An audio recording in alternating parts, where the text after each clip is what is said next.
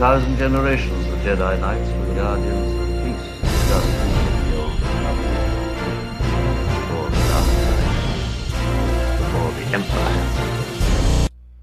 What's up, guys? Welcome to Journal of the Jedi. I am Christopher Stolle, your host, and I'm going to take this moment real quick to welcome you to the third time we got to be a part of this event, which is Star Wars Podcast Day 2023.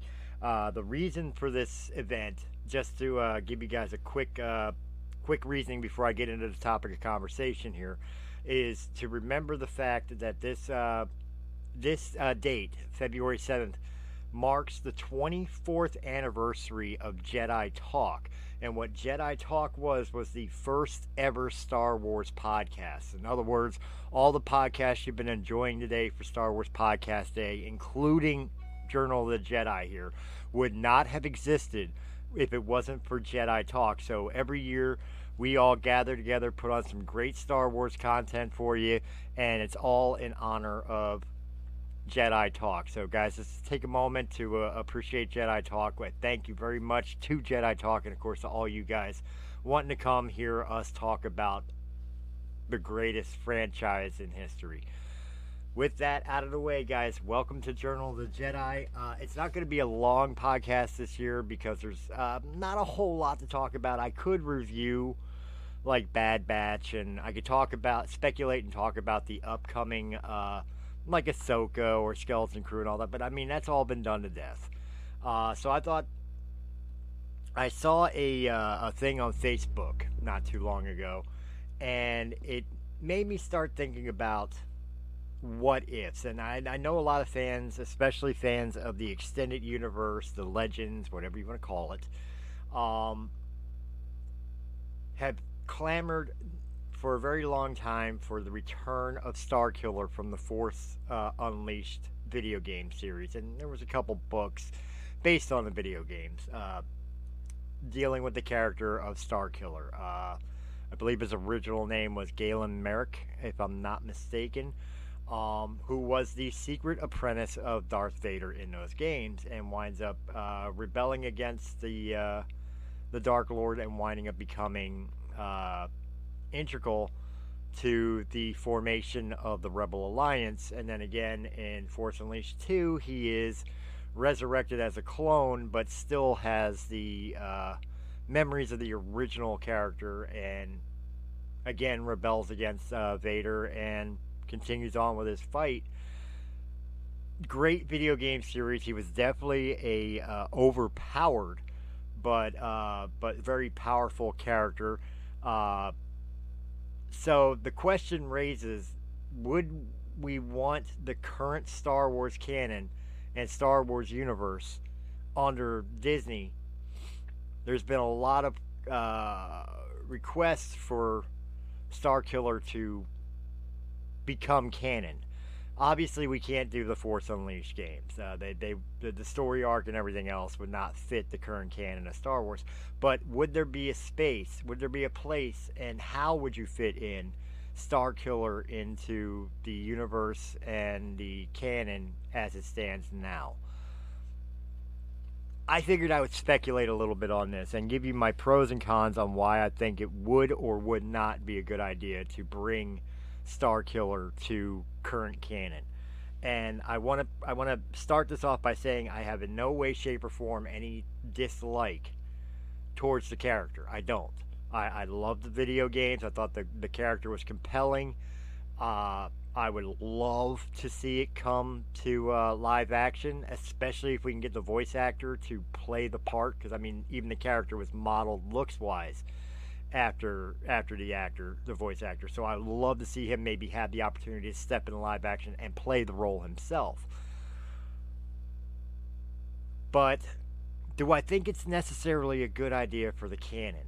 No, I don't. And there's multiple reasons. One, you can't call him Starkiller. I mean, you know, Disney already kind of shot that load when they created Starkiller Base. You used the name somewhere else. So unless we're naming him after the base, or the base was named after him, depending on where they decided to put him in the canon, you couldn't really use that name. So right off the bat, you're going to lose his recognition to his fan base to a lot for a lot of people, because the new Star Wars fans that may not be familiar with the Force Unleashed are not going to know who the hell he is anyway.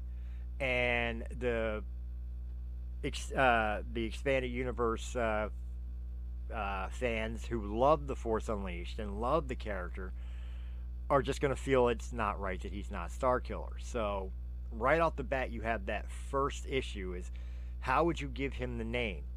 And would the name represent in some way, shape, or form, if you can even give it to him, to Starkiller Base in Episode 7 or whatever the case may be? I don't know. Like, if he's coming off of, after, like, he's no longer Vader's secret apprentice, he's something else, does he take the moniker Starkiller because of Starkiller Base? Or vice versa, if he takes place during his initial time, you know, the time frame that Force Unleashed took place, would he possibly then be, you know, done something so impactful throughout history that they name Starkiller Base after him? In which case, how do you hide that from the original Star Wars canon, the original movies? Why was he never mentioned? The way they did it in the video game, it made sense that he was at best a footnote in history, you know, not remembered, so that way it didn't mess with the story arc of at that point, the 6 movies, you know, because 7, 8, 9 hadn't existed yet. But, you know, those are some of the things I think we would have issues with. However, there is pros to this too. I think bringing him in, even if he doesn't have the name Starkiller, but we make it known that this is Starkiller from Force Unleashed, you know, whether they give him his actual name, which again, it's been a while since I played the video games, but I believe his name was his birth name was Galen Marek. And I specifically remember that because when I saw Rogue One and they named Galen Erso, I chuckled a little bit, like, Galen, that was Starkiller's name. So I remember that specifically. So I'm pretty sure his first name was Galen, and I'm pretty sure his last name was Merrick. So at that point, I think you can give him his birth name, and most people should be able to recognize him. But the fact of the matter is the guy is an absolute beast power-wise. He grows. I think his story arc would be very compelling. Like, as a scenario, let's put him in the current canon. Let's put it after Rise of Skywalker. I'll pause for the groan. And we will simply state that he was a wild Jedi. I'm not going to use the word gray, because people who have ever watched my podcast know I cannot stand the concept of the gray Jedi. There is no such thing, and never was intended to be. But I'll use the term wild, untrained Jedi, somebody who does not necessarily see the light or dark side. They just see the Force. They have a natural ability to it. So, you know, and again, I'm spitballing. I'm throwing spaghetti at a wall, seeing what sticks. But let's say, for the sake of argument, we take Starkiller out of the evil apprentice role, and we just make him a wild Jedi who, you know, is doing what he wants to do, doesn't care if he's hurting people or whatever else. He's not necessarily evil, but he hasn't learned to not give in to dark impulses. And then he meets Rey, and I think this would be great, because one, it would be a foil for Rey and everybody who thinks that Rey is a little bit too much of a Mary Sue, didn't earn her powers. Okay, she didn't earn her powers, but maybe she can earn respect through teaching somebody who is obviously way more powerful than she is. I think that might be a compelling Master Padawan scenario, and it would give an opportunity to, in a sense, redeem Daisy Ridley's character, who was criminally mishandled by the writers. I can't blame Daisy Ridley. A lot of people do, and you shouldn't. I don't blame Daisy Ridley, obviously. I thought Rey was a compelling character. I thought she did a good job for what she had to play Rey. But I think the writing and the fact that we didn't have a cohesive 3-part story put together from the beginning to really understand where this was supposed to go in the sequel trilogies did a disservice to Rey. And I think she takes a lot more hate than she deserves.